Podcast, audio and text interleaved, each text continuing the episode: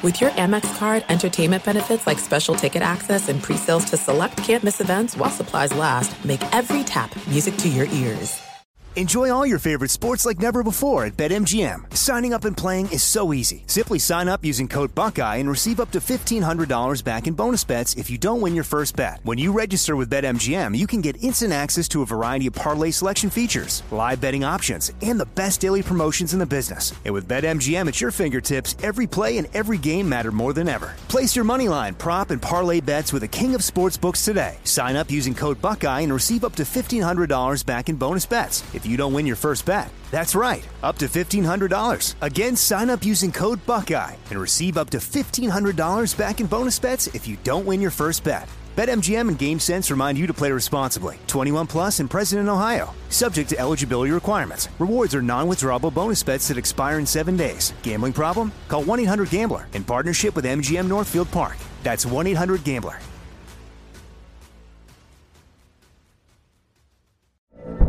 From BBC Radio 4, Britain's biggest paranormal podcast is going on a road trip.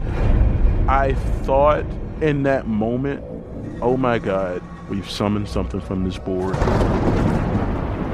This is Uncanny USA.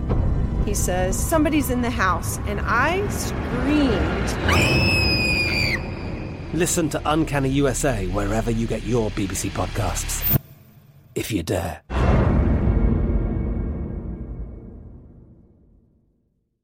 What's up? This your boy Lil Duval, and check out my podcast, Conversations with Unc, on the Black Effect Podcast Network. Each and every Tuesday, Conversations with Unc podcast feature casuals and in-depth talk about ebbs and flows of life and the pursuit of happiness. Unlike my work on stage, I tap into a more serious and sensitive side to give life advice and simply offer words of encouragement, yet remind folks to never forget to laugh. Every Tuesday, listen to Conversations with Unc, hosted by Lil Duval on the Black Effect Podcast Network, iHeartRadio app, or wherever you get your podcasts.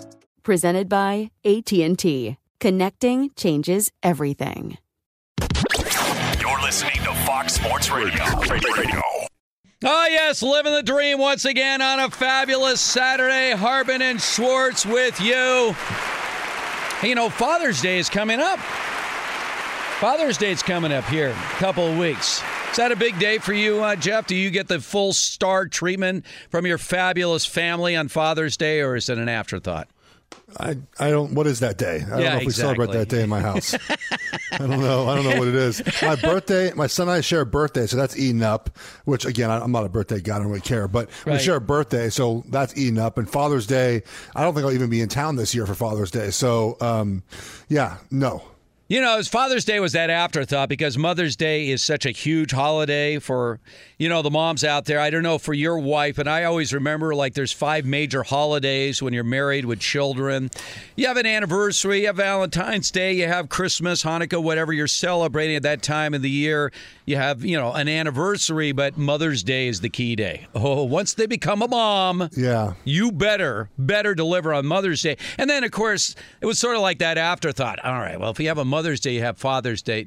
No, not really. However, however, I do want to mention something special. If you're looking for that something on Father's Day, get him something new. A DSC six-blade razor Perfect for an extra close, precise shave. Get one now to store near you or as part of a gift set at dollarshaveclub.com slash breakfast club.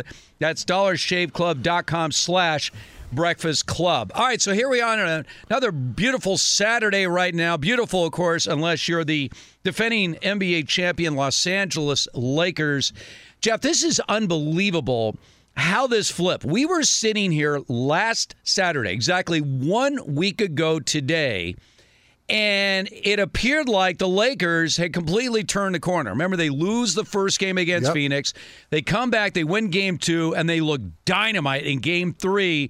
And already they're they're you know the odds, and you followed the odds, the odds of the Yeah. of them winning the series basically were you're off the charts. And then Yep. to go on to win the Western Conference, were you know they were the overwhelming favorites. They Yep. were right there with the Nets to win the NBA championship. And just like that, a week later, they're done. I mean, I I can't quite remember such a dramatic fall during a playoff run as with this Los Angeles Lakers team. Yeah, they fell fast, and they fell fast because Anthony Davis got hurt. Right? I think that's it's very clear. And look, I think a lot of Laker fans, including myself, who watched them play this year, um, I think had some faulty assumptions, right? That one, um, the the team would be able to turn on in the postseason. We saw last year that they weren't able to shoot very well, but they shot enough in the postseason, right? They made enough threes, made enough shots, kind of did enough to get by when LeBron wasn't putting up all the numbers they did, right? And AD last year was was healthy, which makes a big difference. But I think we we overlooked a lot of the flaws they had this season in their shooting and their ability to score outside of LeBron and Anthony Davis. And as soon as AD went down, there, there was no chance for them to win. They, they did not have anyone reliable to get them a bucket outside of LeBron. Not a single person on the team. You have you know a pivotal game five, KCP 0 for 1. He took one exact shot in that game as a guard, and Schroeder was 0 for 9. Like so, they no reliable pieces, and so I think a lot of us, again, including myself, Lakers fan, overlooked it because we thought AD and LeBron could do enough, and without AD there, whether this is LeBron being hurt still with his ankle, there was some you could see him driving the lane a little bit, some explosive issues, wasn't able to finish at the rim quite as well outside of that, you know, really the third or fourth quarter of game three. You know, eh, eh, Steve, I think it's fair to say LeBron probably can't do it all anymore. I, not probably. He can't do it all anymore. He's in year 18. He's played 230 something playoff games on top of all the games he's had to play carrying his teams over the years. He just he, he can't put up 40, 17 and 8 in elimination game anymore. That's not what he is and I think we have to accept that as as an NBA, as LeBron fans, as Laker fans. Steve, that's not what he is anymore. And it's okay to say that. It's not a knock on him. He's old, man. He's played a lot of basketball, and the Lakers cannot win if it's just LeBron anymore. Well, there are a lot of layers to this right now, and I agree with everything you're talking about, especially with the LeBron situation. But you look, what I always like to look at. All right, what do you got locked up in contracts, and where are you going with some of the free agents after this season? And if I were a Laker fan, and I am, but if I were a Laker fan, I'd be a little concerned on some of the comments made by Rob Pelinka after yesterday, after the uh, you know the downfall against the Phoenix Suns. And when you look at some of the guys that they brought in, whether or not they're going to actually come after them uh, and bring him back. You have Dennis Schroeder. You obviously have a You guy like bring him An- Andre Drummond. I mean, are you going to give guys like that twenty million dollars a year can't. each? You can't. I agree with you. Here's the thing about it: Schroeder might be really good, right? Like, and I, and, I don't doubt he's a good player, but in the biggest moments of this series, he was nowhere to be found. Even you know, game six, he had I think 17 points, but a lot of those were in the second half, kind of that third quarter scramble, right?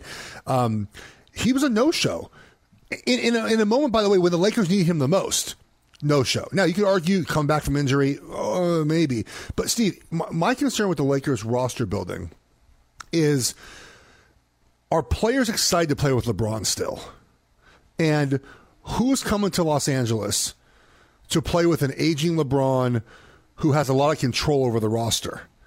And is this a fun team to play for? If you're a young player looking to win a championship, or or you know mid level player, maybe a little bit of an older player, are are you excited to come play for the Lakers right now? And I don't know if people will be thrilled to come play for LeBron at the age he's at right oh, now. Oh, I got, I got. I'll take this a step further right now. So, in front of me, I'm looking at all the possible available free agents. And by the way, the number one guy on this list we're going to get into, and his name is Kawhi Leonard. People forgot that he can opt out of his contract after this season. But I'm not so worried about the LeBron James position moving forward. I have a bigger concern with Anthony Davis. So I remember in the last couple of years of Kobe, when his body was finally breaking down, Yeah. where he just wasn't going to get out there, they couldn't sign any free agents. Because if you are, because we all recognize that what we have going on in the NBA and something else we're going to get into, the power of the player in the NBA that is unmatched in any other sport. But as each teams try to assemble, you know, two superstars together, a nucleus to build off of, and then if you get a third superstar, all the better. But just just the idea of being a, a, a, a top level grade five NBA Yeah. player to team up with another grade five. If you're looking at the Anthony Davis situation, now he has a grade five talent, But injury after injury, he has missed 20% of his games during the course of his NBA career. That's over nine seasons. So if LeBron is gone, I mean, I, I look at it this way with Anthony Davis. He looks like an old 28 year old. Like that body is literally falling apart. But when LeBron leaves and you have, let's say, a 30, 31 year old Anthony Davis, how many free agents want to hook their wagon to Anthony Davis? Yeah. Saying, hey, yeah, that's a guy I think if I hook up with him, we begin the nucleus of a championship team. My guess is not many because you Yeah. can't guarantee that he actually is going to be on the court. It's a great point. And, you know, for a while, Laker fans and people around the NBA used to always point to Los Angeles as a destination because of the ability to be around other celebrities, the ability to grow your business, the ability to be seen more often than, than other places. But with social media, with NBA TV, with with all the attention, you know, on ESPN, it it has you know, TNT, play to the NBA, you don't have to play in Los Angeles anymore to get you know the the attention that you need. And so I don't know if players look at it the same way, where they have to be in LA to go be with celebrities. They have to be in LA to, to, to get those endorsement deals. You know, they might want to play in LA because it's a bigger city and the weather's great and all those other advantages, I think. But the idea of going there and kind of teaming up is not as enticing as this young players as it used to be. And so you have the AD injury, you have playing with LeBron, aging out LeBron, you have, you know, probably not get paid a lot of money because they owe a lot of money to other players, and you're in a tough call. I, I just don't think it's that appealing as it used to be. So I'm looking right now at a list on one website uh, ranking the free agents. Now, some of these guys are, you know, free agents where you don't have to worry. Other protected free agents that may very well re-sign with the current team. Uh, obviously, a situation like that with Kawhi Leonard, where Kawhi has the option to opt out of his deal, which he assuredly will do, You knowing so? again, oh yeah, because. Oh, he wants more money. He wants more money. yeah. Absolutely. So, and remember, the Clippers can pay him more money than anyone else. So, if he were to actually leave the Clippers to go into their team, this is what happened with Ante- uh, Antetokounmpo. Remember last year, there was all this speculation that Giannis was going to leave, but ultimately he stayed with Milwaukee because he makes more money staying in a Milwaukee Bucks uniform. Yeah. Um, and same thing with Kawhi Leonard. But that's why, and, and I, th- when we look at this series and what happened last night with Kawhi Leonard, I want to get to this on the other side because there's there's a domino effect going on right now in the NBA based on how one player can create a whole series of reaction around the NBA and how the pieces actual fall. We're going to start with Kawhi Leonard and why this series and game seven tomorrow for the Clippers against Dallas is such a must win for this Clippers organization. We'll explain coming up next. Enjoy all your favorite sports like never before at BetMGM. Signing up and playing is so easy. Simply sign up using code Buckeye and receive up to $1,500 back in bonus bets if you don't win your first bet. When you register with BetMGM, you can get instant access to a variety of parlay selection features, live betting options, and the best daily promotions in the business. And with BetMGM at your fingertips, every play and every game matter more than ever. Place your moneyline, prop, and parlay bets with the king of sportsbooks today. Sign up using code Buckeye and receive up to $1,500 back in bonus bets if you don't win your first bet. That's right, up to $1,500. Again, sign up using code Buckeye and receive up to $1,500 back in bonus bets if you don't win your first bet. BetMGM and GameSense remind you to play responsibly. 21 plus and present in Ohio. Subject to eligibility requirements. Rewards are non-withdrawable bonus bets that expire in seven days. Gambling problem? Call 1-800-GAMBLER in partnership with MGM Northfield Park. That's 1-800-GAMBLER.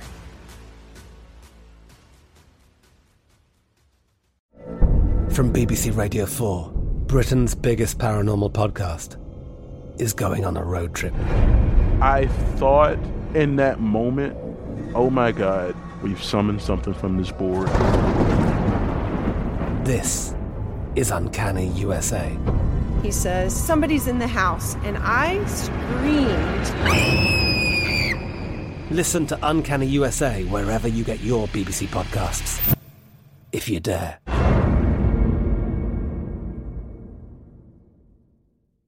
There are some things that are too good to keep a secret. Like how your Amex Platinum card helps you have the perfect trip. I'd like to check into the Centurion Lounge. Or how it seems like you always get those hard to snag tables. Ooh, yum. And how you get the most out of select can't miss events.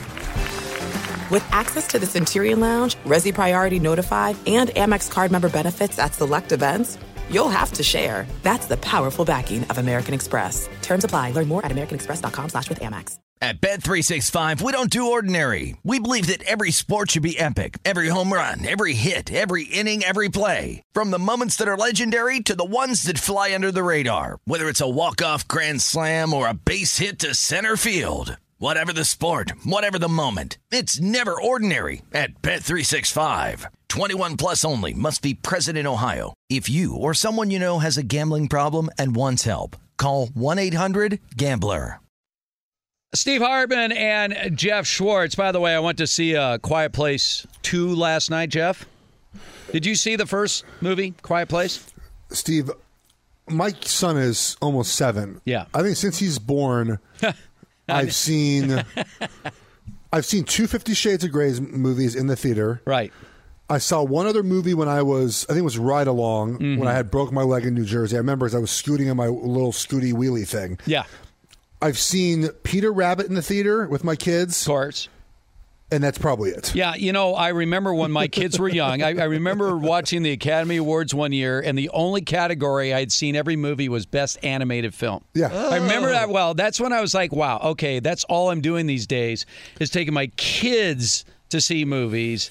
That uh, most of them were good. It's just that wouldn't Yeah. be my cup of tea. But I would highly recommend if you've seen the first Quiet Place, you definitely want to see Quiet Place too. They did a great job, I've which is not easy, but it's you have to see the first one Okay. and to see the second one.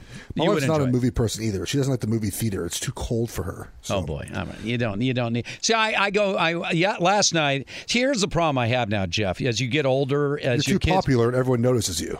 well, it's not about about the popularity. I, I get more. I'm adding on people because you know I have my three kids, and then Denise, my ex. I, you know, we have a we have a very unique relationship for an unmarried couple. Uh, we're very we're good friends. You know, we share three kids, but they're all in their 20s. And my oldest has a girlfriend for a while. Now my youngest, she has a boyfriend. So I don't have three kids anymore. It's like I have five kids. I mean, they just keep adding on layers to you know, Dad, here's uh, you know, pay for the movies, let's go out to dinner, stuff like this. You so are the father. I am the father. Everyone calls me Daddy. That's what's going on right now. All right, so let's let's get back to this NBA situation. Okay, so here here's where we stand. A lot of people don't know this, but so Kawhi Leonard, when he joined the Clippers, only agreed to a short-term deal similar to what LeBron James has been doing, very similar to what Kevin Durant has been doing. And as we know with Durant, he left Oklahoma City, then he left Golden State. We saw LeBron, he left Miami, he left Cleveland. So Kawhi felt like, I don't want to be in a situation like I was in San Antonio.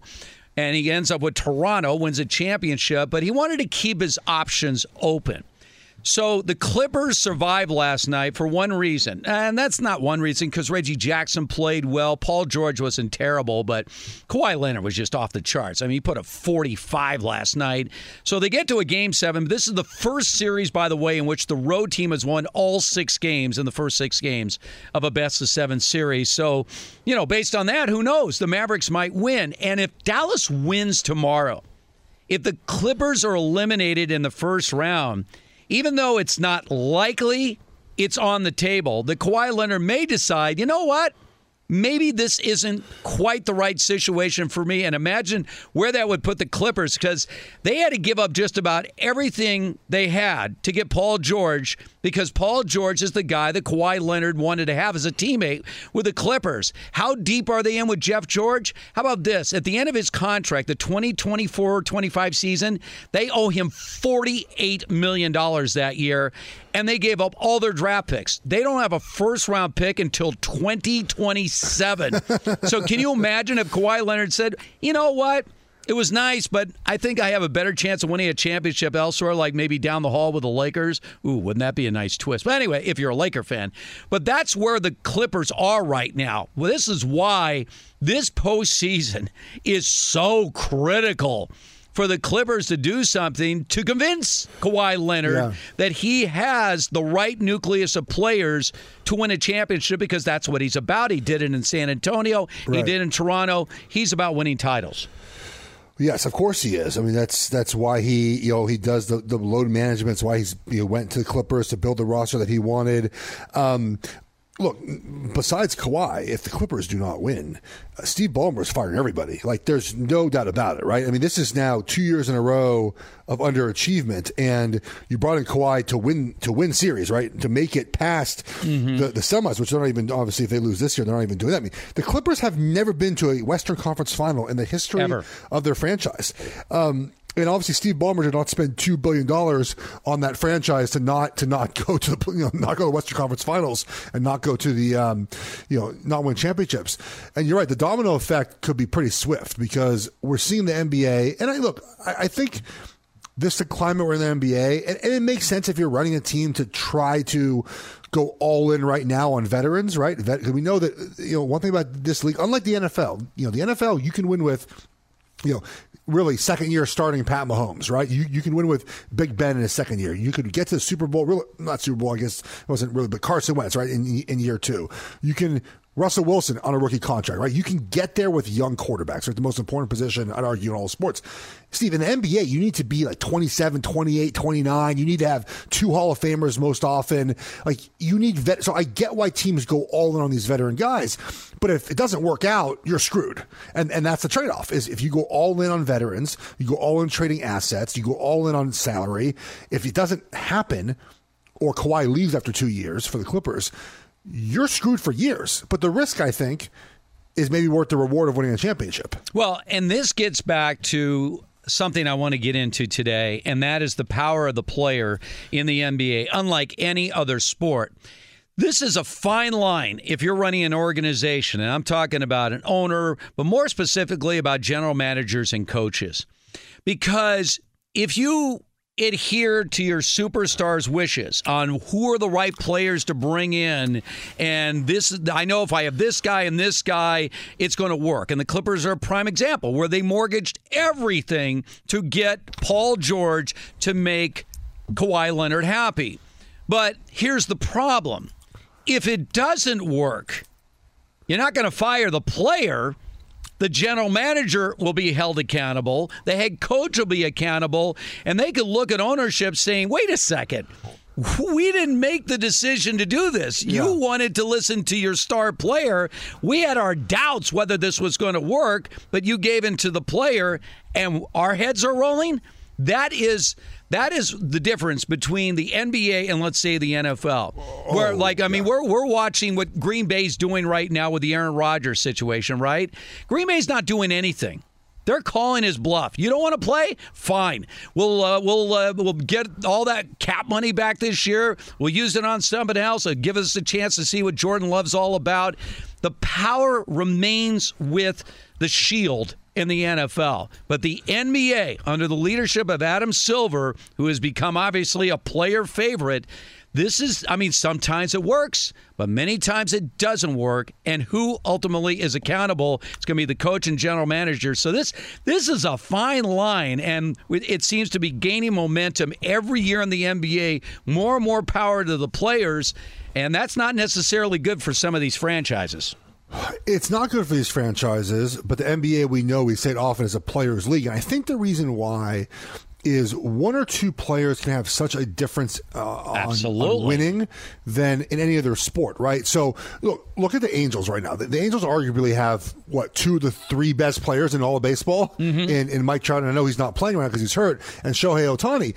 They're terrible. Yeah. right? they're, No they're not any good. You know, Jacob Degrom. Yeah. my best pitcher in Major League Baseball. It's a guaranteed first five under if you're a gambler. First five under, you bet every single time because the Mets can't hit when he when he starts. By the way, No, are you playing him tonight? He's going against the Padres tonight. Jacob DeGrom I, I would have the Padres. I, first five under, yes. Um, so I, I take it every time. Look, Clayton Kershaw, right? He couldn't do it at all, and then finally got you know finally got a bunch of help and was able to do it. So you, you know, in the NFL, you could be a great quarterback. If you don't have an offensive line, you don't have help on defense, you can't win a title. But NBA, you pair two superstars together, boom, title, right? So I get why ownership says, hey, okay, LeBron, we bring you in, we'll sign AD, we'll sign KCP, we'll sign whoever else because you're you know you vouch for them. And we want you to come to our team. Kawhi, you want to come to the Clippers? Okay. You want Paul George? We'll get Paul George for you because in the end, those two guys, in theory, can take you over the hump and win a championship. And I, in, it's not going to change anytime soon. So that's a structure that is the NBA. I don't know how they would change it if they wanted to, quite honestly. Um, and so you mortgage your future for current championships and you get superstars. And until players don't ask for this anymore, or until general managers say we don't care. But then again, if if you hear general managers not listening to superstar, he's probably out too, right? so I, I it's tough for them to build their rosters around what I think ownership wants to do because players have so much control in how good you can be with just an addition of two players. Yeah, I, it's it's a situation where again the NBA they made concessions, though, and the idea was sort of the Larry Bird rule, as they originally called it, where once you have control of a player, you then have control over the amount of money you can pay that player ultimately. Uh, and as we mentioned with Antetokounmpo and with the Bucks, ultimately he said, "Fine, I, I can't. I, I'm going to make more money staying with the Bucks than any other team I sign with. I'm going to go there." But We've seen Kevin Durant leave. We've seen LeBron James leave. It depends on the mindset of the player. And that's why this whole Kawhi Leonard situation to me is very interesting because if Kawhi Leonard, if they lose tomorrow and go out in the first round, and he's going to opt out of his contract. He's already made that clear. Now, again, the Clippers can re sign him for more money than any other team. Could you possibly see him move down the hall to the Lakers? I mean, remember all the there was a lot of hype Yeah. before he signed with the Clippers that maybe he was going to end up with the Lakers, even after the Lakers got Anthony Davis in that deal. Could you see that possibility, or does Kawhi want to be the guy? Because Well- obviously, if he's with LeBron, it's LeBron's team. But I could make the argument that LeBron and Kawhi could work out very well. Oh, I think too. Because LeBron, again, in this stage of his career, he can let Kawhi do the 35 point game stuff. Yes. He can let Kawhi be the guy. Mm-hmm. LeBron can just do what he loves to do pass the ball, Yep. make some big plays, go shoot Space Jam in the offseason. Mm-hmm. And he doesn't, and, and look, and the knock on Kawhi is the leadership, right? Quiet, kind of quirky, not firing you up.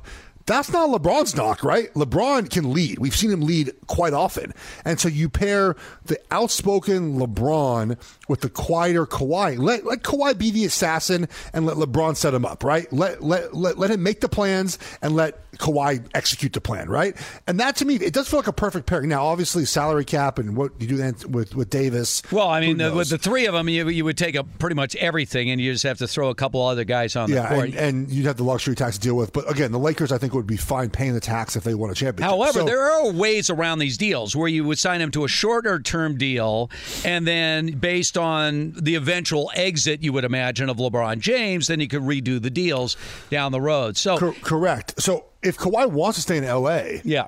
You're 100 percent right. That that pairing I think would work if Kawhi and LeBron come to an understanding of how to kind of delegate, uh, delegate, no, del, del, you know, delegate those roles Mm-hmm. on, in in the franchise. Again, this could be a moot point. Maybe he has no uh, intention of ever doing that. And as I mentioned, even though he will opt out of his contract, he'll make a lot more money if he re signs with the Clippers. All right, we got much more on the other side. But first, we got to find out what is trending right now, Jeff, as we welcome in the one, the only Ralph Irvin, who, by the way, essentially made the show, according to LeVar Arrington and uh, the show that preceded us.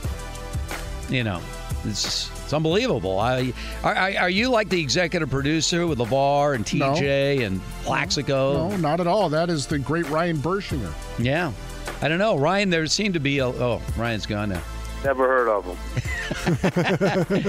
How are you today, Ralph? I'm just thinking about taking a lot less money so I can take all the blame when LeBron's body fall, falls apart. Are Oh, you? wait, let me that's ask you. Can I ask you a question, Ralph? Yes. Are you a LeBron James fan? Do you root for LeBron James or do you Doesn't root sound like against. LeBron James? Uh, any guy who gives himself his own nicknames and does it when he's a teenager, I don't have really time. Well, Kobe gave himself his own nickname, Black Mamba. Not when he was a teenager. But he gave himself his own nickname. Okay. Well, and Well, I King think you know what I thought about Kobe too. Wow. A lot of hate here. A lot of hate. All you I know, all I know is why would the, why would why, why would Kawhi Leonard go to a team with less talent so he could take all the blame when the other guys' bodies are breaking? Do down? they have less talent? I mean, I don't like they do. exactly the Clipper makeup right now, to be honest with you. They still have more talent, Steve. They do? Who? Zubac? Patrick Beverley. I'm looking. Who else? Who else is there? Reggie Jackson versus. Okay, Reggie had one Versus really KCP. good game. Yeah, but Reggie doesn't bring it every game. Is there a difference between Reggie Jackson and Dennis Schroeder? Uh, Dennis Schroeder, people are lauding. Oh my God, Dennis Schroeder. People, people, Laker fans are begging to have Rajon Rondo right now. You see where this is going, Jeff? He hates LeBron James. Oh, I could, I could tell by his Just- first. All I, first all I know is that Laker fans sold their soul to the devil for their title. But they won a title. And? The Clippers sold their soul as well, but they haven't won a title. Oh, are, are you a Clippers guy? Is this what it is? No, not at all. Well, most, I grew up a Lakers fan. Yeah, most Clipper fans, Jeff, you know this as well I do, are Laker haters. That's where the basic fan base of the Clippers grew, was from those that hate the Lakers. But you just have to recognize that if you're going to the Lakers, you're going there to take all the blame. If you go there, that's that's your job is to take the blame for everything that goes wrong. Okay, but they won a championship, so they're good. Everything else is gravy. He won the championship he promised. Okay, so he- so so right now they're like Kevin Garnett and Bob, Danny Ainge and Doc Rivers with the Celtics. They've won a Ah, title. Celtics is another story. Okay. They also didn't have three. They don't have three of them together. If they had three superstars together, maybe they're still playing right now. Sure, they did. They had Mickey Mouse. Yeah, okay. oh, god, oh, here we go. What the? All right, let them loose now, Jeff. Let them. loose. Hey, you know, sometimes it makes a difference playing on the road or home. Uh, we we go to Major League Baseball where there are three games right now. Detroit uh, living off of Eric Haase. He has two home runs, driven in three, and they have a 3-1 lead at the Chicago White Sox. That is in the top of the fifth inning. Cincinnati puts two across. Jonathan India home run in the third. Tucker Barnhart an RBI in the fourth. They have a 2 1 lead over St. Louis in the fourth inning. Still scoreless. Houston playing Toronto, that game in Buffalo, and it's in the second inning. Steve Clifford parts ways with the Orlando Magic after three seasons. He actually took the Magic to the playoffs his first two years, and then the team decided they didn't want to keep the current talent and they started sending it everywhere across the league and he decided he didn't want to be a part of the rebuild so they went their separate ways. The blazers uh, letting go of terry stotts friday night after dropping out of the playoffs in the first round for the last five seasons guys. We do have nba second round action coming up at 7.30 eastern tonight. Brooklyn hosting the bucks in game one of their series. And one last note because it matters so much now to to the new golfer in, in jeff schwartz Jon Rahm leading at the memorial at 12 under through nine holes. Good job in the 97 yesterday jeff. Oh, so I'm I, I so pumped. I'm like ready to go back on the course. What happened here? I 97. shot, I shot a 97 yesterday. Not bad. Um, and like it was a legit, like legit. Like I was closer to shooting a 90 than a 100. Like, So I- there were I- you like, you putted fun. out everything. When you say legit, I mean were you putting out the one footers and everything Yes. else? Okay, but- that's what I'm looking yes, at. But but I just like I three putt. I'm just the worst putter of all time. If I spent like an ounce of practice getting better at golf, it would be it'd be a lot more fun. Well, th- this better. is this is the problem again for most golfers in the putting. It's not the long putts because those are long shots anyway. And if you get a sense of speed, maybe you can lag it up. But you got to hit those three footers, those four footers. I mean, I, I I'm with you. At this point of my life playing golf, I stand over a three foot putt. I have no chance. None. I'm, I'm not I mean, it's like bad. a it's like a moving target to me. Like I, I cannot. The idea of just I mean, like you're looking at the hole and you're looking at your club, and if, if I just just hit it straight, it's going to roll right in. But then I, I can't. I can't. I can't do it. Golf. Terrible. I'm, I'm not that bad at putting. Um, but I just miss. I just kind of lose, you know, shots here and there. But it, I, I had a lot of fun yesterday. Uh, I just like being outside for like four or five hours. Oh, that's beautiful. I- it's hard to play. Well, you're to- like Mark Twain. See, Mark Twain called golf a good walk spoiled. It's a good walk spoiled. It's it's really a chance for me to have a cigar without being Ah, bothered. Yeah. That's really what, what Do golf you is do about. you do you enjoy adult beverages on the course? I do not. Mm-hmm. Uh, my buddy yesterday, who I went with, um, he got a six pack of beer. Mm-hmm. He shot his he shot his best round by eight holes, eight, eight, eight strokes, I should say. Yeah. and he didn't even touch his beer. He was going so well, he didn't want to jinx himself.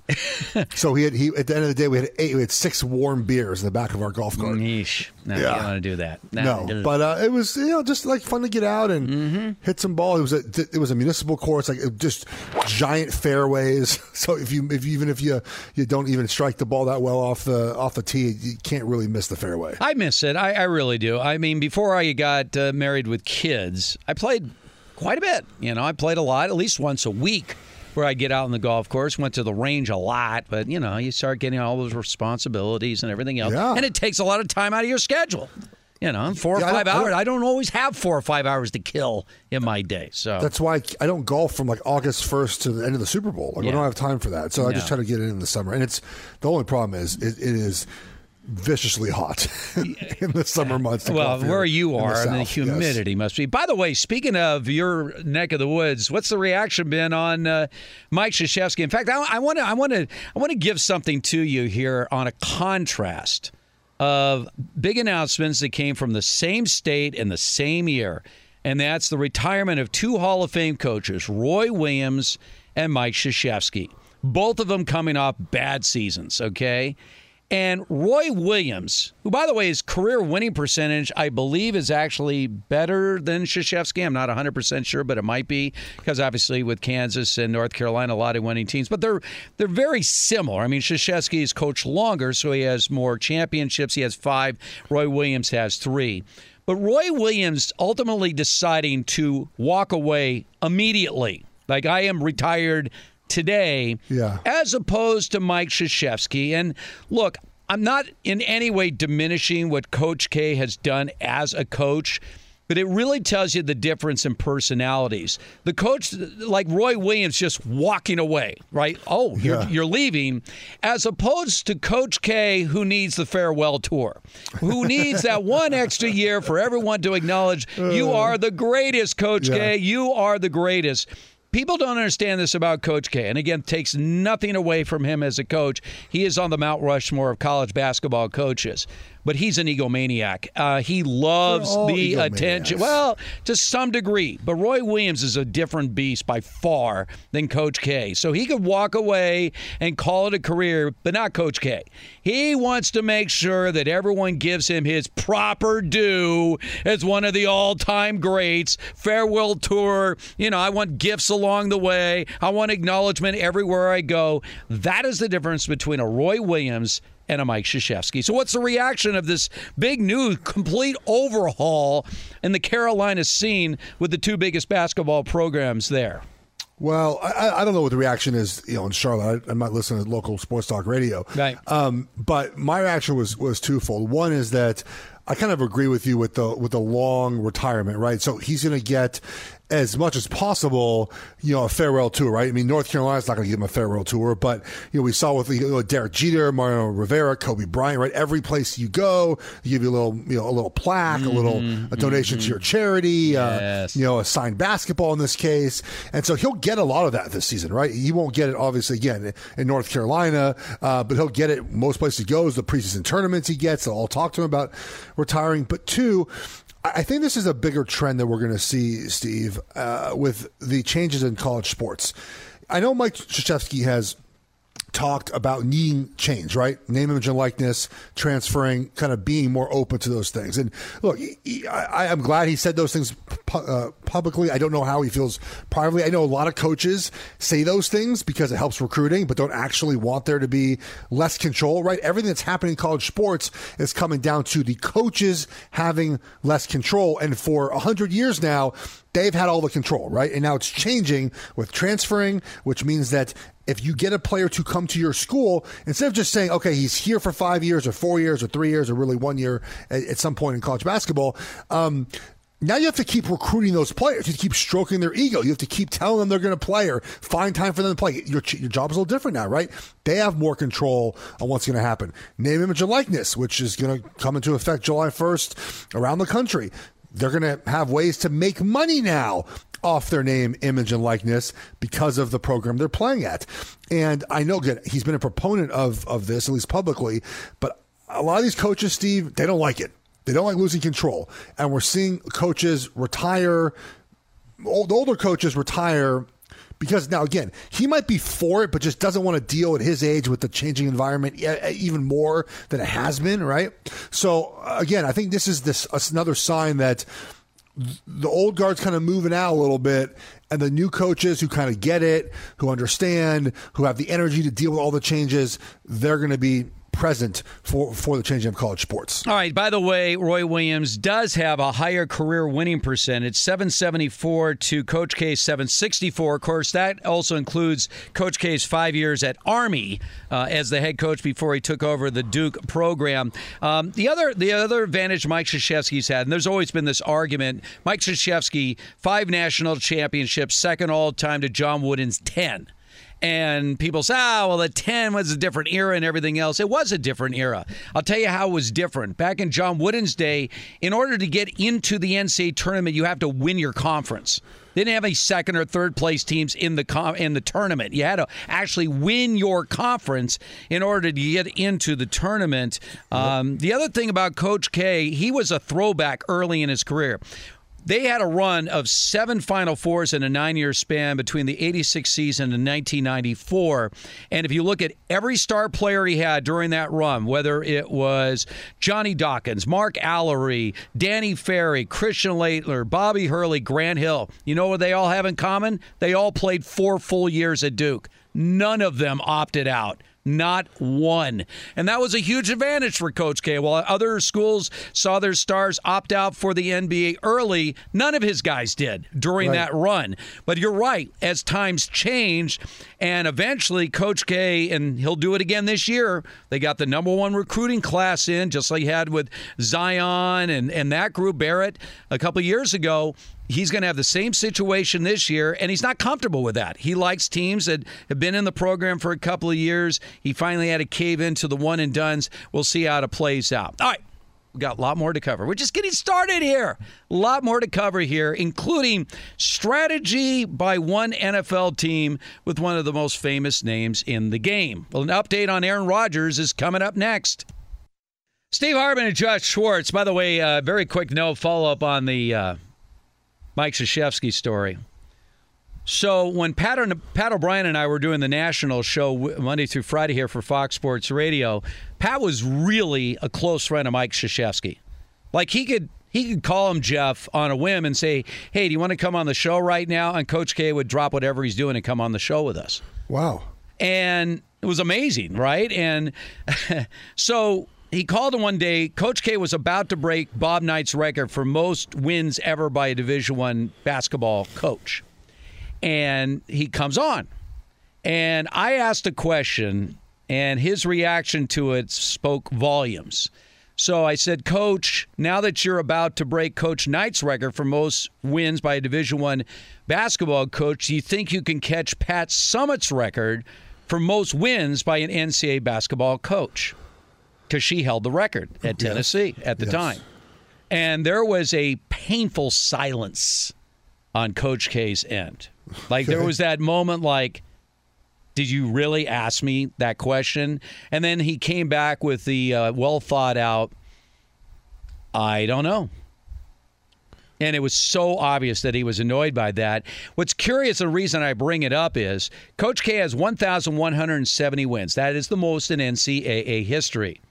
Geno Auriemma, UConn women's basketball coach, has 1,119 wins in his career. So Coach K steps down. Do the math. Within a couple of years, Auriemma should break the all time record. And we'll see that. You know that. They'll publicize that. That Auriemma passes Coach Krzyzewski most wins NCAA record by a basketball coach. Does that annoy you, or do you have no problem with that? How many wins did you say Geno Auriemma has? He has 1,119. Yeah, the, yeah. So the, and Coach K is at 1,170. So there's a So- difference of 51 wins. Yeah, so Tara Vanderveer at Stanford actually has more wins. She does. uh, than Geno Auriemma does. So She's actually the so all-time Tara- leader. Yeah, so Tara might catch Coach K before Geno does. The way Stanford just coming off a title, the way they've been playing, obviously for so many years How, now. how do you feel? I mean, my my feeling is this, and I have uh, healthy respect. I, I was there in the very beginning. Ann Meyers, one of the great basketball players of all time at UCLA, going back to the 1970s, is a very dear friend of mine. And I respect the women's game immensely. And my feeling has always been this like when they, when uh, the UConn women won 90 in a row and they said broke John Wooden's record of 88, to me, that was, that was a cheap shot, not at UCLA, but at UConn. Like the only way we can legitimize these women's records Yeah. is if we put them alongside the men's records. And I say that is completely unfair to the women. They can stand on their own. Yeah. They don't have to have some kind of relevance to men's records to make their records legit. I think you can make a parallel saying, oh, look, Wooden's teams won 80 in a row. Geno Auriemma has won 90. I don't think you have to say they broke. You know John Wooden UCLA's Right. record, right? You can parallel the two of those accomplishments because they're both incredible. I don't care what what level of sport you're in, to win 90 games in a row is incredible, and so they can do both. I think. I agree with you 100%. All right, on the other side, Aaron Rodgers. Will he be a Packer? We'll tell you next. Fox Sports Radio has the best sports talk lineup in the nation. Catch all of our shows at foxsportsradio.com. And within the iHeartRadio app, search FSR to listen live. Hey, it's me, Rob Parker. Check out my weekly MLB podcast, Inside the Parker, for 22 minutes of piping hot baseball talk featuring the biggest names and newsmakers in the sport. Whether you believe in analytics or the eye test, we've got all the bases covered. New episodes drop every Thursday, so do yourself a favor and listen to Inside the Parker with Rob Parker on the iHeartRadio app or wherever you get your podcast. Enjoy all your favorite sports like never before at BetMGM. Signing up and playing is so easy. Simply sign up using code Buckeye and receive up to $1,500 back in bonus bets if you don't win your first bet. When you register with BetMGM, you can get instant access to a variety of parlay selection features, live betting options, and the best daily promotions in the business. And with BetMGM at your fingertips, every play and every game matter more than ever. Place your money line, prop, and parlay bets with the king of sportsbooks today. Sign up using code Buckeye and receive up to $1,500 back in bonus bets if you don't win your first bet. That's right, up to $1,500. Again, sign up using code Buckeye and receive up to $1,500 back in bonus bets if you don't win your first bet. BetMGM and GameSense remind you to play responsibly. 21 plus and present in Ohio. Subject to eligibility requirements. Rewards are non-withdrawable bonus bets that expire in seven days. Gambling problem? Call 1-800-GAMBLER in partnership with MGM Northfield Park. That's 1-800-GAMBLER.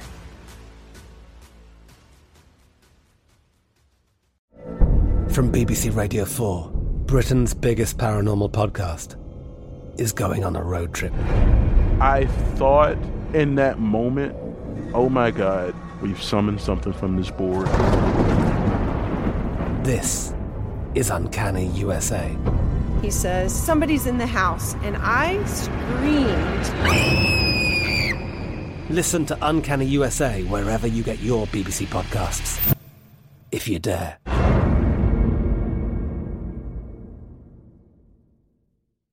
This is it. We've got an Amex Platinum Pro on our hands, ladies and gentlemen. We haven't seen anyone relax like this before in the Centurion Lounge. Is he connecting to complimentary Wi Fi? Oh my, look at that, he is!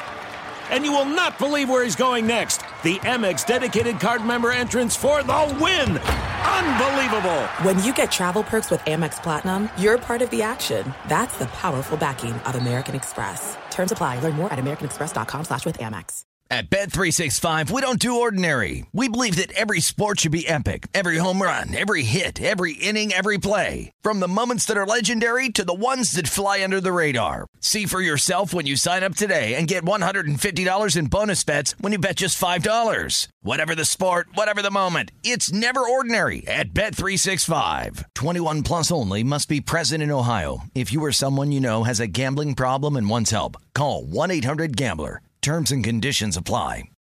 Ah, yes, a beautiful Saturday once again. Hartman and Schwartz with you. By the way, for hot water that never runs out, go tankless with Navien. Navien tankless water heaters provide endless hot water for spa-like comfort. Visit tanklessmadesimple.com. Save hundreds with local rebates. Tanklessmadesimple.com. All right, here we are on this uh, Saturday. We are sort of rounding the end of the first round of the NBA playoffs. Still have one more game to go, and that is a game seven tomorrow between the Clips and the Mavs. And of course, that's been a crazy series in which the road game has won. Road team has won every every single game. That has never happened in a best of seven series in the history of the NBA postseason. So I guess that would favor the Mavericks.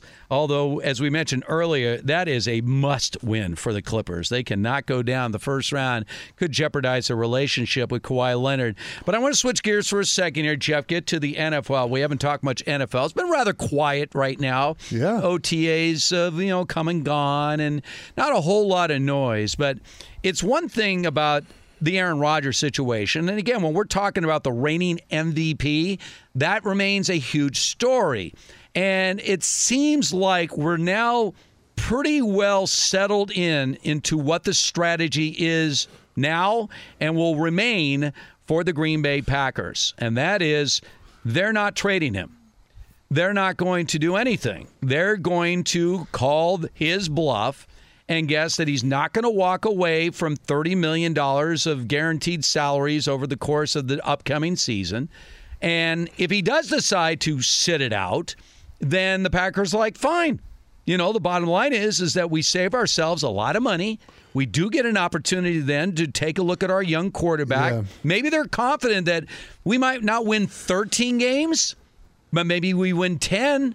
Maybe we Yeah. can still sneak into the playoffs with a lesser quarterback.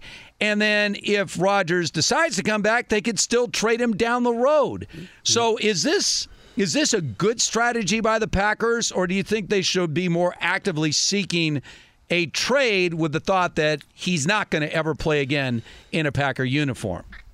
It's a good strategy because they have the leverage here. I think people look at Aaron Rodgers and think, well, he's so good. You know, he has a leverage here. No, no, no. The Packers have the leverage here because they have his contract rights, right? Um, even if he were, were to retire and come back next year, guess what? They still have his rights, right? And you mentioned the money part of this. Um, players are willing to sacrifice some money for a greater good, right? But not sacrifice their, their deal and this. I learned this yesterday. Hosting Outkick with uh, with with Jonas with Albert Breer on. In the new CBA, it was negotiated that training camp fines are mandatory. In the past, players would skip training camp, they'd be fined, and when they came back to work, they would relieve those fines from the player. So they would not have to pay those fines. Not anymore. The new CBA, it was negotiated, the fines will stick. So Rodgers will be fined thousands of dollars, multiple thousands. I think it's like ninety thousand dollars a day of training camp he misses. He will have to pay the pack. He'll have to write the Packers a check for that money. Mm-hmm. I just I, I know he has his principles. I know he wants to stick to them. I know he doesn't like the general manager there. He doesn't like the people there. Well, guess what? I don't like everyone I work with either. But I'll tell you one story that's going to piss him off. Did you see this? Tom Brady. Um, it was a, it was uh, Bruce Arians. His coach said that Tom Brady got to help scout college wide receivers for the draft. And why that's important here is Aaron Rodgers, Russell Wilson, a couple of these quarterbacks have made it a point to say, "Hey, we want more roster control, right? We want more say in in how our team is built." And I would argue that players should not have a say in that, right? It's not our job. Um, we watch film on the current players we're playing, and we can give suggestions, but in the end, we're not dealing with the salary cap. We're, we're not dealing with uh, you know player personnel and movement, all that stuff. But when I saw that Tampa Bay did that for Tom, it, it it's an example of a way a team like the Packers can can play nice with Rodgers, but not actually make him make the personnel decisions, right? So you can say to Aaron, "Hey, Aaron, if you would like to watch college wide receivers." Be my guest, and you tell us who you like, who who you like out of these guys. Aaron, if you want to watch the free agent offensive lineman, you know what, Aaron? Go ahead. You tell us who you like. We'll, we'll, we'll talk you through it. We'll walk you through it. And again, the Packers don't even have to draft or pick up any of the guys that Rodgers wants them to sign. He just feels part of the process now. And maybe, maybe, Steve, the same guy the Packers like is the same guy Rodgers likes, so they want to sign him anyways. And now Rodgers happy because he was part of the discussion and they signed the guy that he likes, right? So there's ways I think that teams can be a little less rigid here and and help kind of stroke the ego of a quarterback with not actually doing what they want him to do, right? So to me, that's an example of, of the Bucs being smart about it. Hey, all right, Tom, you want to help us out? Here you go. Go watch college wide receivers and let us know what you think. Again, I don't think they drafted anyone that he suggested. I don't think I don't think they drafted a, a wide receiver early, anyways. Um, But doesn't that feel like a thing the Packers can do to make Rodgers feel like he's part of the discussion? Well, I, I, think that that's fair. Absolutely. I mean, but again, when we get back to the control the NBA players have, the star NBA players over their franchises, be hesitant though. Again, if, if you're if you're going to base if you're a general manager or head coach and you're trying to figure out personnel decisions to make your team better and you're just going to ask the quarterback to make the decisions for you, if they don't work, He's not going anywhere. You're the ones that are going to pay the price Correct. for the and, incorrect decisions, and and no general manager or head yeah. coach wants to do that. They can confer and say, "Hey, what do you think of this guy? I like him, okay, or I don't like him." But they're not going to make the final decision. Right. Look at if I'm if I'm in a position like that, I want to have the call. I'm gonna I, I'm gonna trust my own judgment for my fate. If I make the wrong call, fine. I made the wrong choice, then then I could be facing the firing right. squad. But otherwise, no. So I. By the way, there's one other thing I wanted to bring up quickly here on Aaron Rodgers, and that is so so in Green Bay right now, he might be a little distressed knowing that he doesn't have 100% of Packer fans behind him. It is a house divided. And he should know this because he had visited this back in the day where it was a house divided between Brett Favre and him back in the day you know, the Aaron Rodgers to me has never been a great fit with Green Bay. He is a California cool type guy. You know how he is. He's, he doesn't really fit Green Bay. The only thing that fits yeah. Green Bay is that he's a great quarterback and he wins a lot of games. But I've never really felt like he is one of them you know, the old cheese hats and all everything yeah. else. I've always felt that, and and it's interesting that and that this is not like a choice between Brett Favre and Aaron Rodgers. This is like Aaron Rodgers and Jordan yeah. Love, and yet there's amazing. They do all these polls in Green Bay, and essentially it's a city that owns their team. How many people are not with Aaron Rodgers in this situation? Well, I think Rodgers cares what the fans of Green Bay think, honestly. Well, that might be a problem, right? Um, Yes or no. is it a problem? Well, it's a problem if you don't win. If you're winning, the fans don't care, right? The fans just want you to win. Yeah, but the Packers and, have won more championships than anyone over the course of their yeah, NFL have, history. Won and, two won, with Favre and Rodgers, though. Like, correct. so I, I look. I, I think that again, if Rodgers pisses off, if if Rodgers comes out and says, "You know what? I just hate Green Bay. I hate playing. I hate the city. I hate the no. food. I hate whatever else. I hate the weather. Uh, but he comes back next year and wins a championship. All's forgotten. He might get booed in week one, booed in week two. He might be booed all season. But if they win a championship, all's forgiven. So, and his personality doesn't strike me as someone who cares very much if the Packers fans like him or dislike him. He thinks he's doing what's best for him. And I think he, in his mind, he thinks if I can force the Packers to do the things I want to do, it'll make the the team better in the end, right? And that'll will will help the fans out too. I don't think he cares. I, I, I, I agree with you that, that, I've seen the polls, I've seen I've seen the articles, I've seen the talk about it. I don't think Rodgers cares. Yeah, I, I, I, agree with you. He doesn't care, but it, has got to be a little bit. I mean, he, he's a pretty sensitive guy to a lot of things. He really is. Definitely. And if, if he I, doesn't feel like, again, this wasn't a choice between he and Favre, where he was a former first round pick, although Jordan Love was the same. But I don't think that we went into the beginning of Rodgers' career with the same level of expectations as we have for Jordan Love. I think Rodgers was expected to do more. It wasn't so outlandish at the time. Of course, that was two or three years into it, not just a year later. Um, but right now, apparently, amongst Packer fans, it's a very much a house divided on whether or not to yeah. side with Aaron Rodgers or, you know what? This guy hasn't won anything as far as we're concerned in terms of a championship in more than a decade. Maybe we need something new, which just sounds crazy, but, but that's Green but, Bay. But the question is, though, is that do they do they really want the new um, the new to be Jordan Love? Or the new to be just someone who's not Rodgers because I'm concerned that Jordan Love is not going to be the guy. And, and, and, the reason why there's some concern there for, for, me is that, you know, the Packers wide receivers not to OTAs, maybe in solidarity with Rodgers, but I also think because they don't think Jordan Love's that good.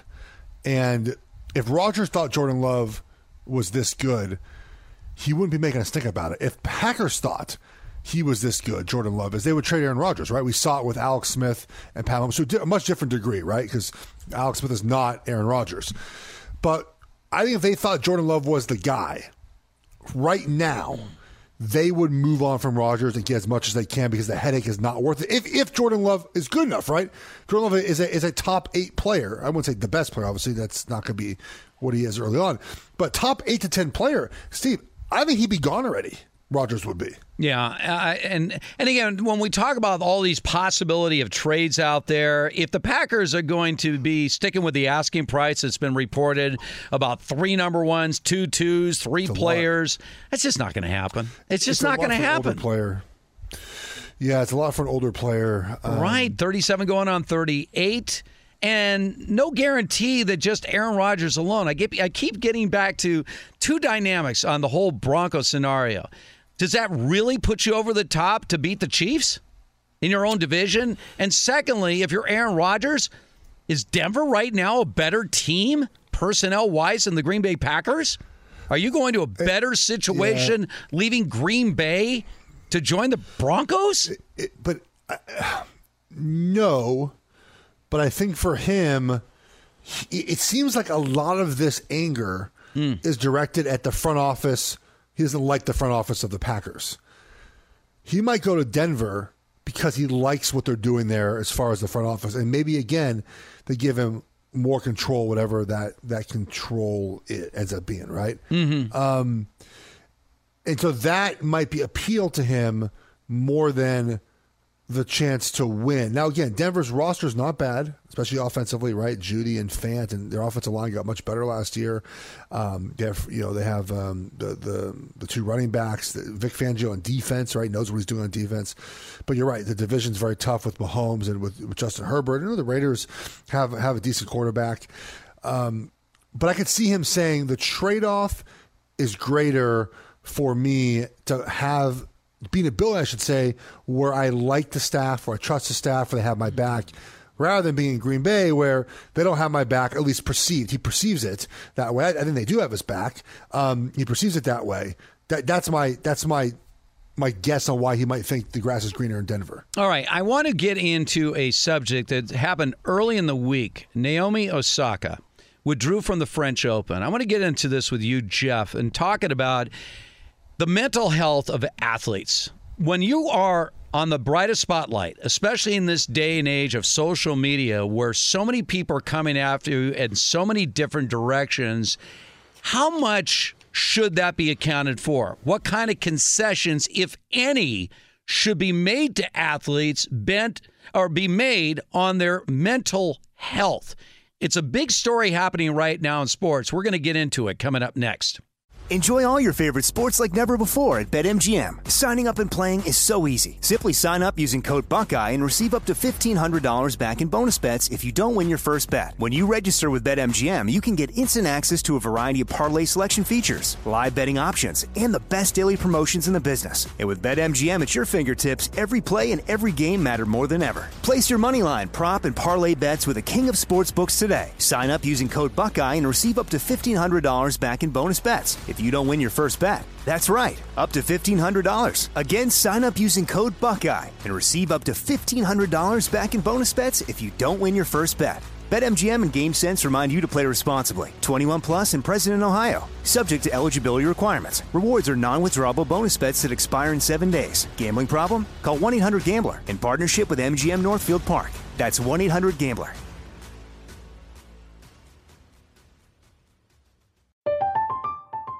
I'm Katya Adler, host of The Global Story. Over the last 25 years, I've covered conflicts in the Middle East, political and economic crises in Europe, drug cartels in Mexico. Now I'm covering the stories behind the news all over the world in conversation with those who break it. Join me Monday to Friday to find out what's happening, why, and what it all means. Follow The Global Story from the BBC wherever you listen to podcasts. There's no distance too far for the perfect trip. Hi, checking in for. Or the perfect table. Hey, where are you? Coming! And when you get access to Resy Priority Notify with your Amex Platinum card. Hey, this looks amazing! I'm so glad you made it. and travel benefits at fine hotels and resorts booked through Amex Travel, it's worth the trip. That's the powerful backing of American Express. Terms apply. Learn more at americanexpress.com slash with Amex. At Bet365, we don't do ordinary. We believe that every sport should be epic. Every home run, every hit, every inning, every play. From the moments that are legendary to the ones that fly under the radar. Whether it's a walk-off grand slam or a base hit to center field. Whatever the sport, whatever the moment. It's never ordinary at Bet365. 21 plus only must be present in Ohio. If you or someone you know has a gambling problem and wants help, call 1-800-GAMBLER. Steve Hartman and Jeff Schwartz. All right, Jeff, I want to switch gears once again, and I do this on Jeff all the time. He knows right. that. But this was a story that happened, and the reason I'm bringing this up right now is that it seems to be very much a house divided, and these are the most interesting subjects where it seems like there's there's good arguments on both sides on why this is a problem.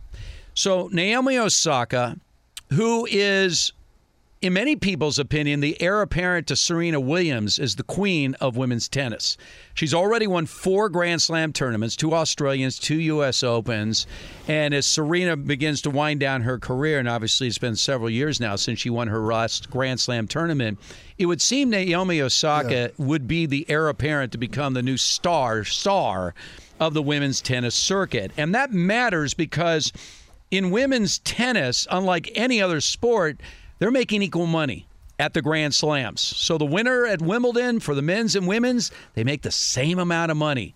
So the money in women's tennis is laps over all the other women's sports combined. Uh, and that's why women's tennis players have the highest profile of any female athletes on the planet. So she said going into the French Open that she didn't want to attend a news conference because she had high levels of anxiety facing the media. And so she no showed. And immediately they sanctioned her, you know, and fined her $15,000, whatever, not a big amount of money. But what they made clear to her was contractually she is obligated to meet the media. That doesn't mean you have to tell them anything. I mean, you could ignore their questions, but you do have to sit down with the media after her matches. And she withdrew from the French Open saying, I'm not going to do it. I'm concerned about her mental health. And so there's two sides of this story. There were a lot of people obviously coming to her defense, including Nike, uh, one of her major sponsors, paying her millions and millions of dollars. But there was also the argument from the controlling body of tennis saying, look, we can't make an exception for you and say, well, we have one rules for Naomi Osaka and there are rules for everyone else. Because you know how this works, Jeff. You open that Pandora's box and you say, all right, well, if you don't feel comfortable with the media, then everybody else like, well, I don't feel comfortable with the media. Why would I don't want to have to answer all their questions? And all of a sudden, uh, a key component to promoting your sport is eliminated. So this gets back to the bigger question, and that is the mental health of athletes. And I hear this all the time when athletes are complaining about things, and the average fan's like, you know what? If I was making that kind of money, I wouldn't complain. Believe me, I, I you could throw anything at me, but if you're paying me five million a year, ten million a year, I would not complain. And this is always that fine line of people not quite understanding that when you are blessed with certain physical gifts, God given gifts that enable you to play a sport at the highest level, and the rewards are millions of dollars and all kinds of adulation and everything else, physically you can do it. On the court, she doesn't have anxiety, she's getting it done. But the person, the actual person, Naomi Osaka, is not that. She was always very shy. She has anxiety around others. And so, this to me is that balancing act that unless you've been an athlete at that level, which obviously you've been at the highest level, the people don't really understand the idea of how an athlete balances what they can do physically and how they handle it mentally.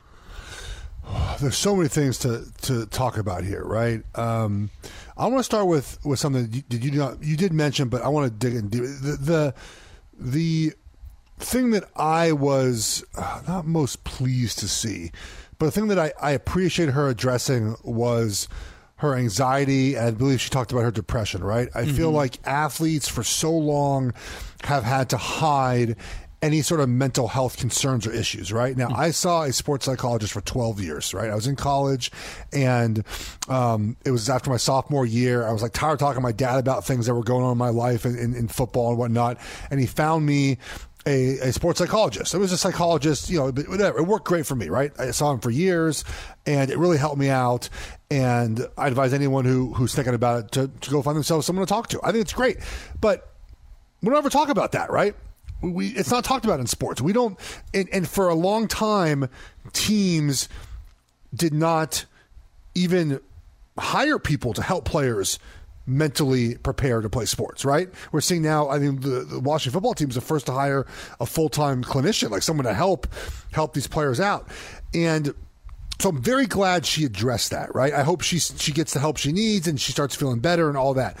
Um, but the, the other part of this is the media, right? Is, is the is the media engagements that she has. And look, it's it's very easy to to your point to if you're on the outside looking in, be- being like, oh, just just just do it. Just do it. Like, how can you play your sport but but not just do it? Well, look, a lot of people can can do a lot of things really well, then not do other things very well, right? Like that, that doesn't seem very complicated to me. But but there, there needs to be a, a fine, not a fine line, but there needs to be somewhere in the middle of all interviews are bad and players doing all the interviews possible, right? Like there needs to be a, a middle ground there somewhere. And maybe it is working with Naomi Osaka or any other athlete who does have social anxieties, who does have depression or dealing with some sort of mental health issue to put them in a place where, inter- where interviews, because look, I'm in the media now, you're in the media, you've done it much longer than I have, but look, talking to players is important. It's part of Yes. the job. It's part of how you get to know players. It's one of the reasons why I think I got in the media. Now it took me a while to get to this point, but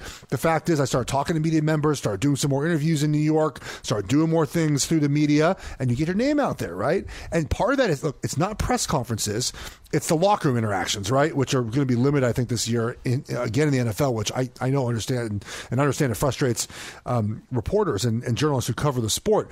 Um, but I think there can be a, a, a, a way to, you know, okay, Naomi, how can we do this with you to make it to where we can do our job and you can do your job and we can not make it so stressful for you?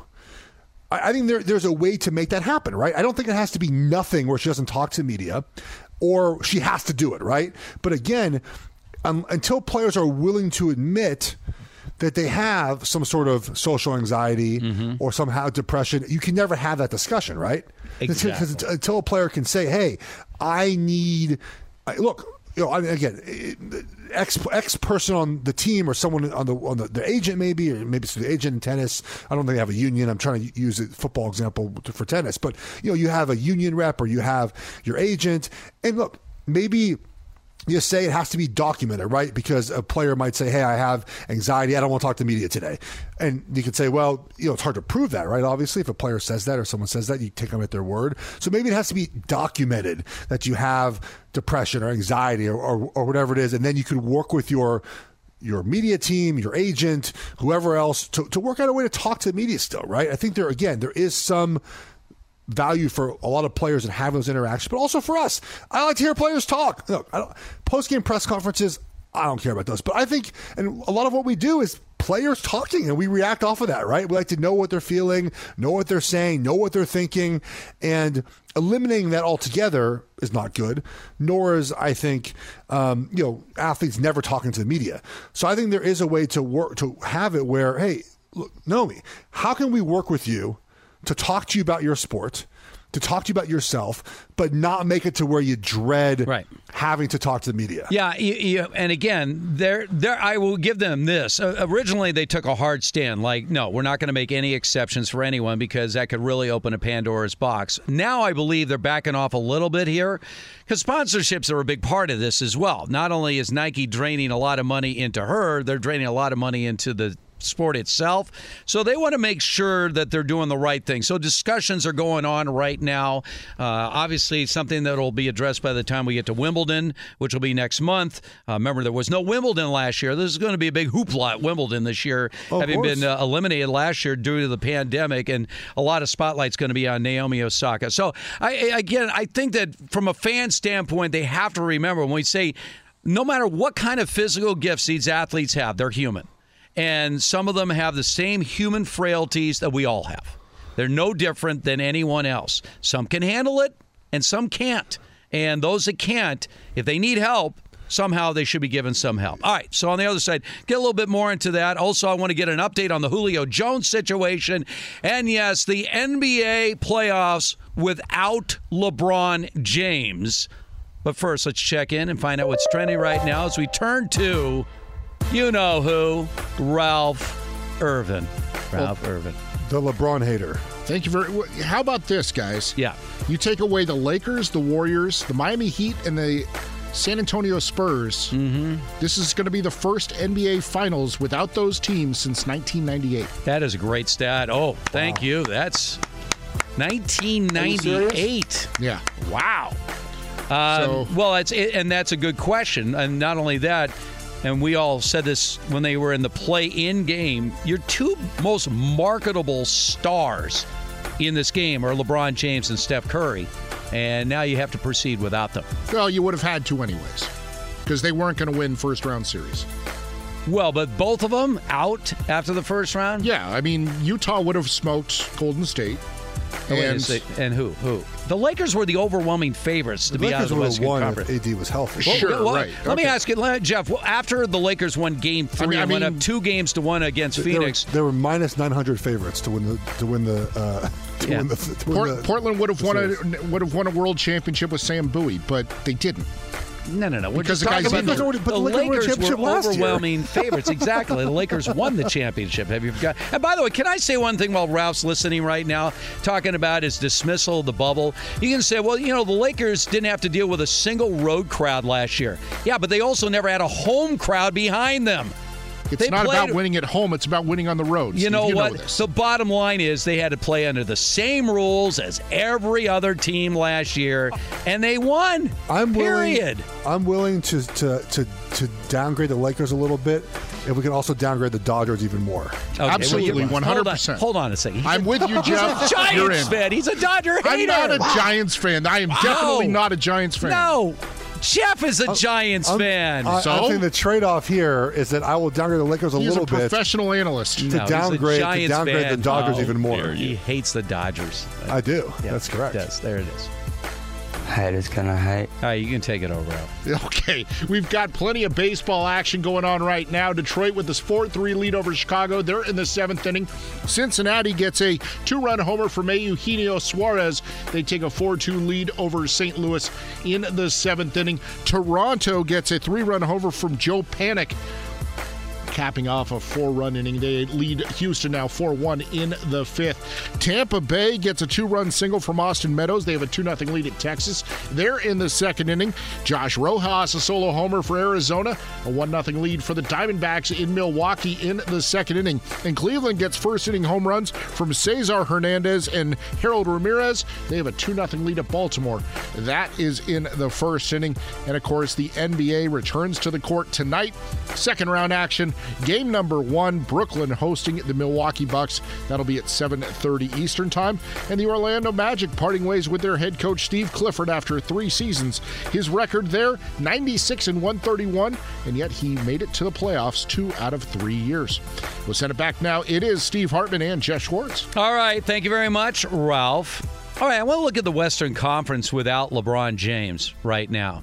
So obviously, we're waiting on Game Seven tomorrow between the Clippers and Dallas. Um, and from a star power, Kawhi, I'm looking at these four teams right now. So you got Denver and you got Jokic. You got Phoenix and you got Devin Booker, Chris Paul. You got Utah with Donovan Mitchell, Rudy Gobert.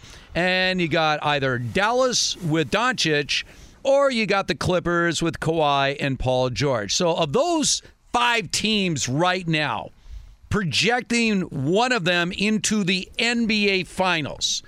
Which one, Jeff, would you say would have the most universal appeal in terms of eyeballs watching, saying, I want to see that team in the NBA Finals? Oh, that team! I think that that Luka would be the biggest individual draw, right? Really, more than Kawhi. I think so. It played different style. I mean, his size and just his Mm-hmm. He, the way he he trash talks everyone. Like you know, Kawhi is much better defensively, obviously, uh, but I don't know how many fans watch for for defense. Um, I don't think Dallas will get that far, right? So I don't, I don't, this, I don't think it matters if, if I want to watch Luka play or not. Um, so the rest of the crew, I mean, Kawhi's the well. biggest let's go. Name. Let's go. Let's go to this Denver Phoenix series, which is going to get started on Monday. Uh, the two seed Phoenix against the three seed Denver. Moving forward, if you're the NBA right now and you're on your wish list, if one of those teams was to get to the NBA Finals, which team would you prefer? between Phoenix if, and Denver? Probably Phoenix because you have Chris Paul mm-hmm. and you have kind of young up and coming Booker, even though he's like in his sixth year. Like you have a great story in the Suns, right? Um, Denver might have the MVP. Oh, he will be the MVP. Okay, he will be the MVP. So you have the MVP. I, I think the Suns, the story's better, right? if Chris Paul can finally get to the, you know, can, can get a ring, um, you know, the way they play, kind of run up and down the court, big three pointers, big swings, emotion. I think the Suns. I think right. I mean the the the the the team that took down the mighty Lakers. I think it's, I think it's the Suns barely. Yeah, and and then he got Utah right, number one seed is there any buzz for Utah? I mean, seriously, no, I, if you had Utah in the NBA Finals, and this is no knock on Donovan Mitchell, Rudy Gobert, obviously he's been one of the top defensive centers in the league, but boy, you talk about a team lacking sex appeal. Yeesh. Yeah, my um, my radio co-host is uh, lives in Salt Lake City for my Pac-12 show, and we've been mm-hmm. talking all year about this. Like, just it, they just it, they're just not on the NBA radar at all, right? Um, it, it's not Malone and Stockton. You're not playing the, the Jordan Bulls. Mm-hmm. Um, now, I, mean, I, guess you could make argument you're playing the, the Nets, maybe, right? And so there's a, a draw there. But yeah, I mean, as much as people dislike LeBron, and there's a lot of those people, he's been a big draw for the NBA. And I'm curious to see how the ratings, which again, people always say when I say things like the ratings, like, oh, fans care about the ratings. That's not that's not that's not my, what I'm saying. I'm saying that that gives us an idea of how many people are watching and caring, right? I'm not saying fans care about the ratings. If you're already watching the game, you're probably a fan of the NBA. Yes, you do not care about the ratings, but the rest of us who talk about whether or not a sport is being watched or how much, like this conversation, how much will people care? The ratings are important. So I and we've seen the ratings for for the NBA so far in the playoffs are way up from last year. Obviously, in a weird year. Um, I, don't. I think Brooklyn's got to be in, and then out west, I think the Suns are probably the the best draw for people to have eyes to the TV. I, I even though I'm not hundred percent a fan of all social media, I, at the very least, I have to concede this fact, Jeff, that when we talk about, we, I mean, we're old school here, right? We talk about TV ratings. At least I'm old, old school, where TV ratings were the barometer that we set on the interest in anything because that was it. You had ratings, whether it was radio ratings, arbitrons, Nielsen ratings, and television. That was the only measure in which we could gauge the interest in something. That is no longer the case. Probably the most accurate barometer to judge how much interest is in the NBA playoffs is the talk on social media. Is there a lot of buzz going on right now where you know where people are taking sides and and just yeah, talking about it because if people are not talking about something, even I'm not saying they're making outrageous comments or whatever because I mean from a political standpoint, I mean obviously we're at such a uh, complete yeah. off the rails as far as our politics on both sides are concerned these days, but there's a lot of buzz about it and so obviously there's a lot of interest. Yeah. Um, Um, and I look at sports the same way. Like, who are people talking about? I mean, who are people interested in?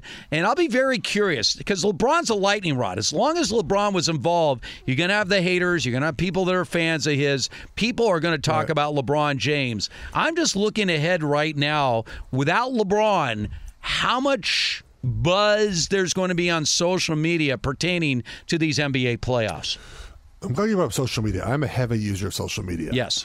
Um, but you know, I think the, the, the last research I had read on this was that 2% of the population drive like 90% of the social media interactions. That right? makes sense. So it, it, when you look at social media, it, it's not always reflective of society, right? Which we know, especially you mentioned politics, right? Not as reflective of of, Mhm. of, of uh, ever, really. It's not. And you look if you use social media a lot, like I do, I have a very strong understanding of what social media is, um, and so I would say that even if there is a lot of excitement about people tweeting about it, and we often see there's sporting events and sports and life, things that happen in life, where there's a strong social media like of that event, but then you look at the ratings and no one watched it, no one cared, right? Because again, that's a tiny percent and tends to, to, to be a certain age group, lean a certain way, like a certain thing. And so I'm not sure we can judge whether or not these finals are exciting or people looking forward to it based off social media. But are they talking about it? Um, I, I guess I don't. I don't follow like NBA fans on social Right. media. I mean, I no. I think the the the no. I mean, look, Le, LeBron. It's such a lightning rod for whether or not for everything, right? Whether he's the goat, right? Whether he's he's. I see you know LeBum was trending after he lost that game. Well, everybody seems to have an opinion about LeBron Yeah. James, right? And, and and look, there have been for eight years now, nine years now, Mm-hmm. all the morning shows on sports, right, have always talked about the Warriors or LeBron. Yeah. Warriors or LeBron. Super team Steph Curry, LeBron.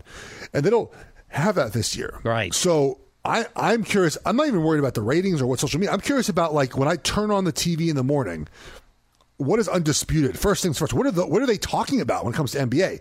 What is what is um uh, what is it first first take? What are they talking about about the NBA? What is sports talk radio doing in the morning during the NBA playoffs? Well, I guarantee you this: as soon as the Lakers lost, it was all LeBron, all LeBron, what all about- the yeah, time. starting next week, though, it's Yes. probably Brooklyn, I guess. But I don't think Brooklyn is that. Um, They're not because Durant and Kyrie Irving and James Harden are not LeBron James or Steph Curry. Yeah, they're not. Yeah, they don't move the needle like So, the same yeah, that so a I- LeBron or a Steph Curry does. So I just I I'm curious. I mean, look, we'll be on next week. Um, you know, we'll Mhm. have we'll be in a round two. Yep. Uh, the NFL's moved pretty slowly recently, kind of lately. Like there might not be any any Julio news or Rodgers news, Mm-hmm. and I'm curious what we're gonna do for NBA talk. I'll be, I, I guess we'll find out our answer about whether or not or how important LeBron is. Um, Next weekend, when we have our show with no LeBron in the playoffs and no no Warriors in the playoffs. All right. Well, I tell you what, we don't even have to wait to next weekend because coming up, we do have an update on Julio Jones' situation. Also, Jeff will give his pick of the weekend for these NBA playoffs. Coming up next. Enjoy all your favorite sports like never before at BetMGM. Signing up and playing is so easy. Simply sign up using code Buckeye and receive up to $1,500 back in bonus bets if you don't win your first bet. When you register with BetMGM, you can get instant access to a variety of parlay selection features, live betting options, and the best daily promotions in the business. And with BetMGM at your fingertips, every play and every game matter more than ever. Place your moneyline, prop, and parlay bets with the king of sportsbooks today. Sign up using code Buckeye and receive up to $1,500 back in bonus bets if you don't win your first bet. That's right, up to $1,500. Again, sign up using code Buckeye and receive up to $1,500 back in bonus bets if you don't win your first bet. BetMGM and GameSense remind you to play responsibly. 21 plus and present in Ohio. Subject to eligibility requirements. Rewards are non-withdrawable bonus bets that expire in seven days. Gambling problem? Call 1-800-GAMBLER in partnership with MGM Northfield Park. That's 1-800-GAMBLER.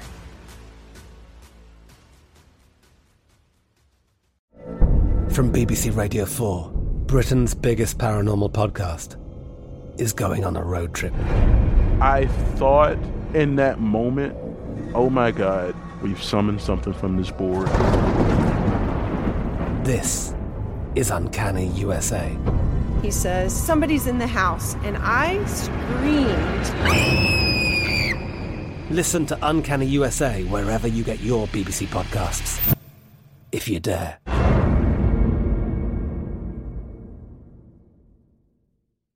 This is it. We've got an Amex Platinum Pro on our hands, ladies and gentlemen. We haven't seen anyone relax like this before in the Centurion Lounge. Is he connecting to complimentary Wi Fi? Oh my, look at that, he is!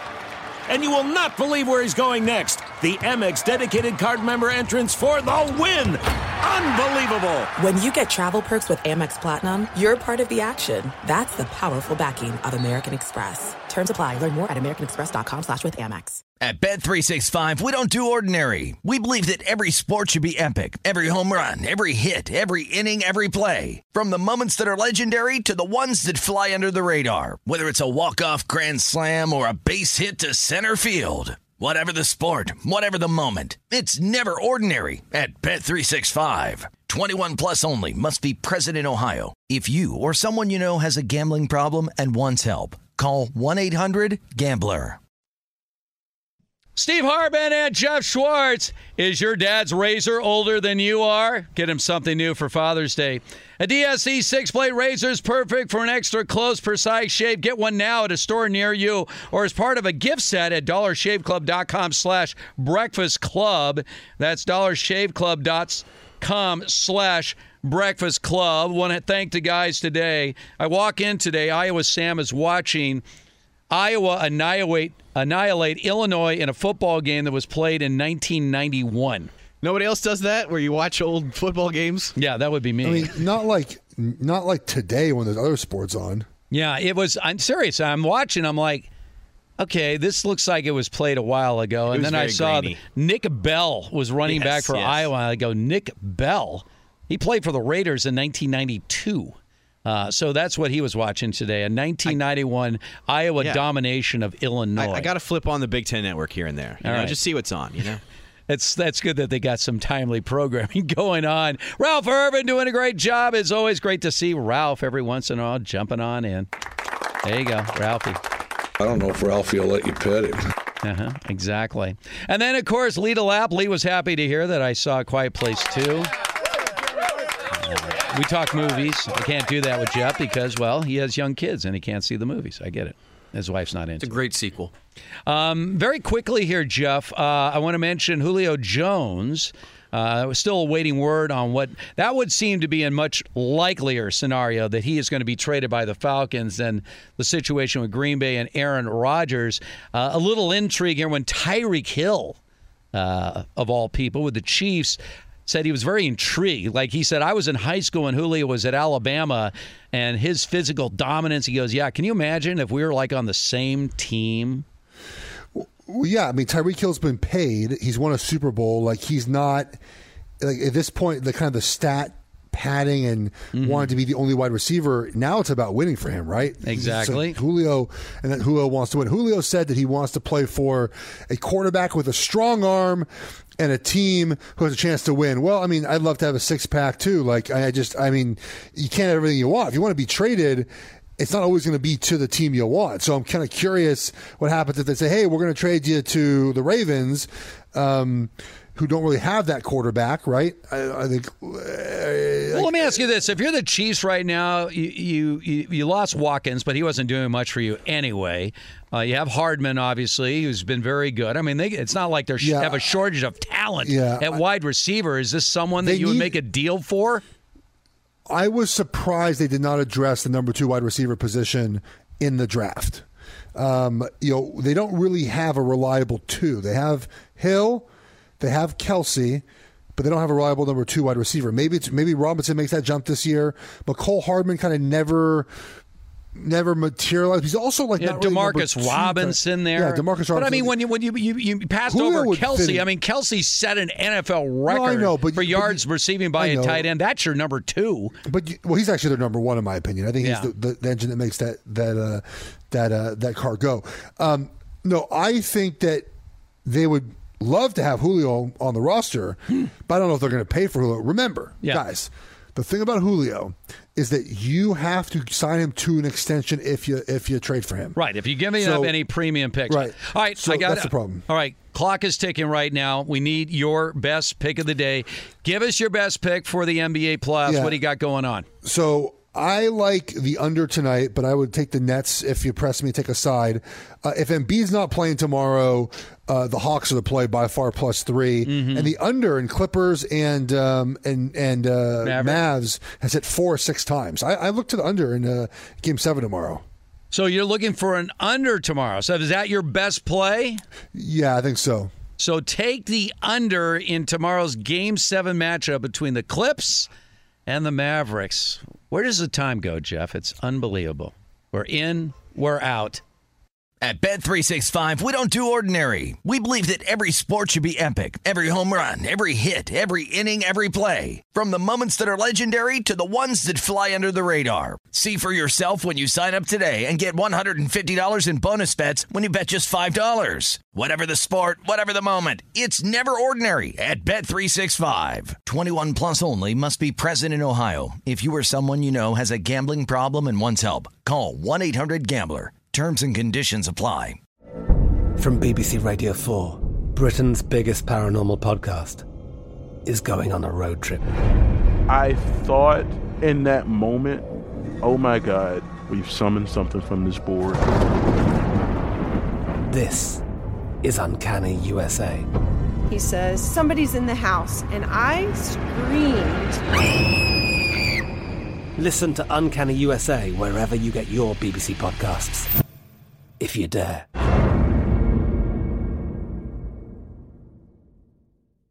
Xfinity has free premium networks for everyone this month, no matter what kind of entertainment you love. Addicted to true crime? Catch killer cases and more spine-tingling shows on A&E Crime Central. Crave adventure? Explore Asian action movies on Hi-YAH. Searching for something extreme? Check out skating, snowboarding, and more on Fuel TV Plus, the global home of action sports. And find crowd-pleasing bops on iHeartRadio's Hit Nation playlist. There's new free shows and movies to love every week. Say free this week in your Xfinity voice remote. Live Nation presents Concert Week. Now through May 14th, get $25 tickets to over 5,000 shows. That's up to 75% off a summer full of your favorite artists like 21 Savage, Alanis Morissette, Cage the Elephant, Celeste Barber, Dierks Bentley, Feid, Hootie and the Blowfish, Janet Jackson, Kidz Bop Kids, Meghan Trainor, Peso Pluma, Sarah McLachlan. Get tickets to more than 5,000 summer shows for just $25. Until now through May 14th. Visit LiveNation.com slash Concert to learn more and plan your summer with Sean Paul, Sum 41, 30 Seconds to Mars, oh, and Two Door Cinema Club.